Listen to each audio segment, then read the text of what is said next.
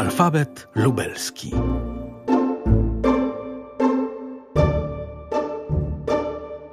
A.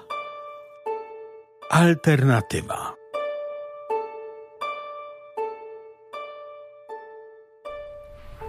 Umówiliśmy się przed chatką Żaka. Chcieliśmy wejść do środka i drzwi nawet są szeroko otwarte, ale akurat trafiliśmy na ten moment, kiedy remont ma swoją kulminację. Remont sali, w której zamierzałam z Tobą usiąść po to, żeby porozmawiać o tym, co tam kiedyś widzieliśmy. Choć nie tylko tam. Przedstawienia lubelskiej alternatywy się odbywały. Trzeba było znać dobrze miejsca w Lublinie, w których często bez szczegółowych informacji prezentowane były spektakle.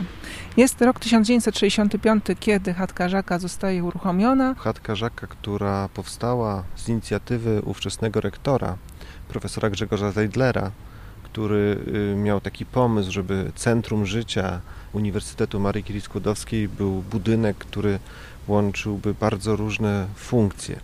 I umieszczona została w tym budynku stołówka, która przyciągała siłą rzeczy rzesze studentów, a obok tego pojawiła się sala widowiskowa z pełnym wyposażeniem, e, z zapleczem, która mogła pełnić także funkcję sali kinowej oraz dużo pomieszczeń, w których studenci mogli realizować różnego rodzaju swoje pasje.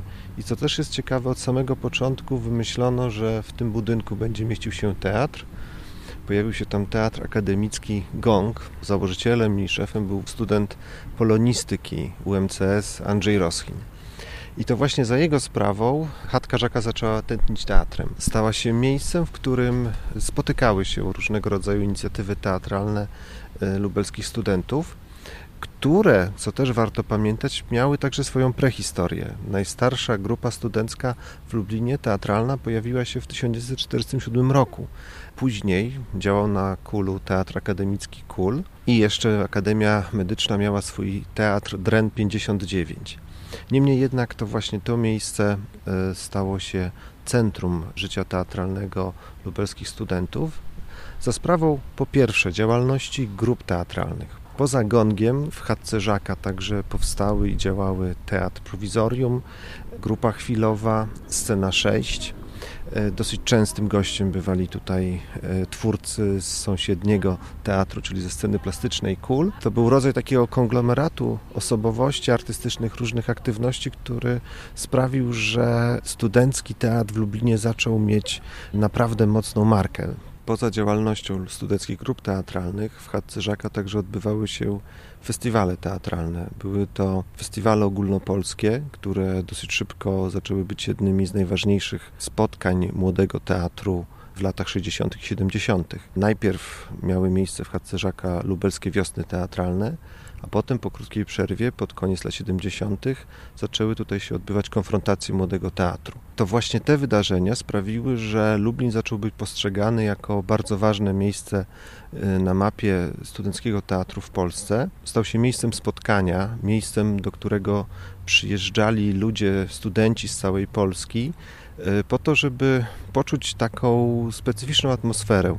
Pamiętam z takiej prywatnej rozmowy y, z profesorem Zbigniewem Osińskim, który wówczas jako młody teatrolog bywał na konfrontacjach młodego teatru, który opowiadał, że przyjeżdżał do Lublina po to, żeby poczuć się jak na zachodzie. To znaczy ta przestrzeń wolności, przestrzeń swobody, także przestrzeń pewnej wymiany intelektualnej młodych intelektualistów, młodych studentów, młodych twórców stała się możliwa właśnie dzięki teatrowi. I to jest e, też jeden z tych wymiarów chatki Żaka, o którym warto pamiętać, że tutaj spotykali się nie tylko artyści, ale także ludzie, którzy zastanawiali się nad e, swoją własną sytuacją, nad problemami politycznymi, społecznymi. E, co jest też ciekawe, te festiwale zaczęły przyciągać gości także z zagranicy, także Lublin w latach 80. dzięki nim kiedy już festiwale przestały się odbywać, to Lublin zaczął być postrzegany jako takie, takie zagłębie alternatywnego, już nie studenckiego, ale alternatywnego teatru w Europie. To, że teatr w zasadzie zniknął z chatki Żaka, ma prawdopodobnie bardzo wiele przyczyn, ale jedną jest to, że dziś inaczej komunikujemy się i ze sobą, i ze światem. Wtedy teatr był taką najlepszą drogą Przykładem takiej zmiany jest Andrzej Matiasz, bardzo związany z teatrem. Przypomnijmy, najpierw członek Teatru Prowizorium, później miał swój własny zespół. Zaczął zajmować się filmem. W zasadzie jako pierwszy w Lublinie stworzył grupę osób, która wzięła kamerę do ręki. Janusz Opryński został w teatrze, ale różne były losy tych, którzy teatrem się tu zajmowali, którzy stanowili lubelską alternatywę. To jest też bardzo ciekawy aspekt tego budynku. Ten budynek jest e, takim miejscem narodzin właśnie wielu osobowości, nie tylko teatralnych, albo takich, które właśnie zgodnie z tą ideą teatru alternatywnego przekraczali granice teatru. E, przekraczali na różne sposoby, bo przekraczali tak jak Leszek Mądzik, który szukał innego teatru niż ten tradycyjny i znalazł swoją formułę teatru plastycznego. Przekraczali tak jak Janusz Opryński, dla którego teatr był y, narzędziem intelektualnego poszukiwania, odpowiadania na ważne pytania y, i potem kiedy już y, jako dojrzały twórca zaczął robić takie spektakle jak Ferdydurkę, Do piachu Różewicza czy Bracia Karamazow. To były spektakle będące efektem bardzo długiej drogi, takiego namysłu intelektualnego, poszukiwań, e, poszukiwań czegoś więcej niż tylko wyrazu, e, sposobów, jak, w jaki sposób można pewne treści pokazać na scenie. Innym takim szalenie ważnym dla naszego miasta przykładem jest działalność Tomasza Pietrasiewicza, który także wywodzi się z teatru alternatywnego, z grupy chwilowej.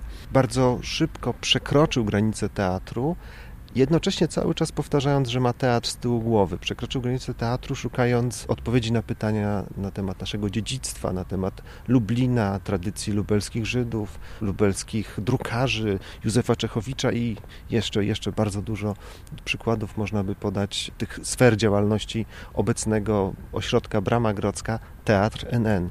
Byli także tacy twórcy jak Henryk Kowalczyk, który z kolei był jednym z twórców Sceny 6. Dzisiaj jest animatorem teatralnym. Działa trochę na pograniczu, na styku amatorskiego i zawodowego teatru. Dodajmy na przykład jeszcze Grzegorz Linkowski, też człowiek y, teatru, którego kojarzymy w tej chwili w zasadzie wyłącznie z filmem. No właśnie, to jest ten przykład myślenia alternatywnego o teatrze jako miejsca, w którym przekracza się pewne granice i e, właśnie to cechowało i cechuje lubelską alternatywę, już nie tylko teatralną, bo e, właśnie filmową, bo właśnie to są poszukiwania w dziedzinie animacji i kultury, to są poszukiwania w obszarze dziedzictwa kulturowego. Tego wszystkiego zaczynano się uczyć w tym miejscu. To jest też ważne, dlatego że Lublin jest miastem, które stale swoją tożsamość musi odkrywać. Pewnie jak każde miasto. Niemniej jednak w Lublinie tak się złożyło, że dwa takie skoki, można powiedzieć, rozwojowe, ale także jakby skoki w pewnym uświadomieniu sobie własnej roli, własnego miejsca na mapie Polski, Europy i świata, zawdzięczamy pojawieniu się lubelskich uczelni, w przestrzeni miasta. W przypadku chatki Żaka i tego ruchu alternatywnego, który się stąd wywodzi, to oczywiście e, jakby nie byłoby tego miejsca bez rozwoju lubelskich uczelni, bez tego, że Lublin na, w latach 60. stał się jednym z najważniejszych ośrodków akademickich w kraju. I to jest ciekawe, pokazuje to pewną synergię, która się rodzi na styku pomiędzy działaniami naukowców, działaniami artystów i działaniami animatorów kultury. Bo także, co jest ważną rzeczą, w działania tych teatrów zaangażowani byli także pracownicy lubelskich uczelni. Bez Ireny Sławińskiej nie byłoby Teatru Akademickiego Kulu. Bez e, profesora Janusza Misiewicza trudno sobie wyobrazić Teatr Gong. Profesor Elżbieta Żywuska bezpośrednio wspierała działalność lubelskich studentów, no i także była jedną z tych osób, które pomagały bliskiemu i także ważnemu ośrodkowi którego można zaliczyć do lubelskiej alternatywy teatralnej, czyli ośrodkowi praktyk teatralnych Gardzienice. Profesor e, Panas, związany z ośrodkiem Brama Grodzka Teatr NN, także w tym momencie, w którym zwłaszcza na początku Tomasz Pietrasiewicz równolegle prowadził działalność teatralną i tę związaną z odkrywaniem miejsca, w którym przyszło mu ten teatr tworzyć. No właśnie, to jest ten przykład y, bardzo ciekawych, równoległych procesów, które dobrze na siebie nawzajem wpływają. I to jest coś, czego mam wrażenie, my powinniśmy stale na nowo poszukiwać. To znaczy, żeby pomiędzy tym, co się dzieje w teatrze, w sztuce, w działalności animatorskiej w Lublinie, a tym, co się dzieje na lubelskich uczelniach, budować, budować jak najwięcej mostów, bo to jest właśnie źródło siły alternatywy lubelskiej. Bo to jest też coś więcej niż teatr. Jest taka książka profesora Aldony Jawłowskiej, która właśnie pod tym tytułem zawiera opisy z takich socjologicznych fenomenów, wśród których są także opisy lubelskich e, teatrów. Właśnie więcej niż teatr. Alternatywa była czymś więcej niż teatr. Była sposobem życia. Do teatru przychodzono tak jak Później w latach 80. jeżdżono do Jarocina na przykład. To było miejsce, gdzie do tej pory można usłyszeć opowieści na tych balkonach zwisali studenci po to, żeby zajrzeć do tych małych sal, gdzie ich koledzy, nie gwiazdy teatralne, ale ich koledzy i koleżanki robili teatr i oni chcieli koniecznie to zobaczyć, zajrzeć. Nawet żartowano, że pojawiły się nowe kategorie miejsc teatralnych, czyli miejsca wiszące i do tego wiszące na zewnątrz budynku. Teatr był w latach 60. i 70. nie tylko formą spędzania wolnego czasu, ale był także taką e, stałą formą aktywności. Janusz Opryński opowiadał o tym, jak ze swoimi kolegami z Teatru Prowizorium, do którego dołączył, nie był jego założycielem, ale nadał mu zasadniczy kształt, najpierw czytali, bardzo dużo czytali, dyskutowali gdzieś w akademikach, czytali książki, które nie były w, dostępne w tym oficjalnym obiegu, jak książki Witolda Gombrowicza czy Gustawa Herlinga-Grudzińskiego. Rozmawiali, dyskutowali, ale nie w formie jakichś seminariów naukowych, ale w formie towarzyskich spotkań. I to z tego właśnie rodziły się y, spektakle, które były próbą później przełożenia tego na język teatru. I co też jest ciekawe, oni później grając te spektakle, czy tu w Lublinie, czy, czy gdzieś w Polsce, oni budowali sieć połączeń, sieć powiązań. Bardzo bliskie relacje miał Teatr Prowizorium z Teatrem Ósmego Dnia z Poznania, z teatrami wrocławskimi. Zresztą żartowano, że o ile Wrocław jest mekką studenckiego ruchu teatralnego, to Lublin jest e, Medyną dla tego teatru. Rywalizowano, czy Poznań, czy Lublin jest stolicą. Dyskutowano na omach prasy. Ulegano także modom, co jest też ciekawe. E, w czasie jednej z wiosen teatralnych pojawiła się moda na grotowszczyznę. Trochę bezrefleksyjne śladowanie Grotowskiego, to potrafiła wkroczyć publiczność. W trakcie jednego ze spektakli, w którym poziom grotowszczyzny osiągnął już punkt krytyczny, publiczność się skrzyknęła, na prędce zmontowała sobie krzyże z gałęzi i wkroczyła na scenę protestując przeciwko nadużywaniu języka charakterystycznego dla teatru laboratorium, tych takich motywów religijnych, które ich zdaniem nie były na miejscu. Nie wynikało ani z oburzenia, ani z jakiejś chęci interwencji, tylko po prostu z pokazania, że no już dosyć. Nam się już ta, ta formuła teatru znudziła, bądźcie oryginalni, szukajcie swojego języka. Alternatywa, czyli co? Była to działalność nie oparta na instytucji, a na zespole, na grupie, która miała w swoim założeniu pewne poszukiwania i eksperymenty. W pewnym sensie alternatywa jest zjawiskiem historycznym, niestety bym powiedział, ale z całą pewnością jej dokonania wpłynęły na główny nurt życia teatralnego. I być może to jest przyczyna, dla której tak trudno dzisiaj odróżnić teatr alternatywny od tego teatru tradycyjnego.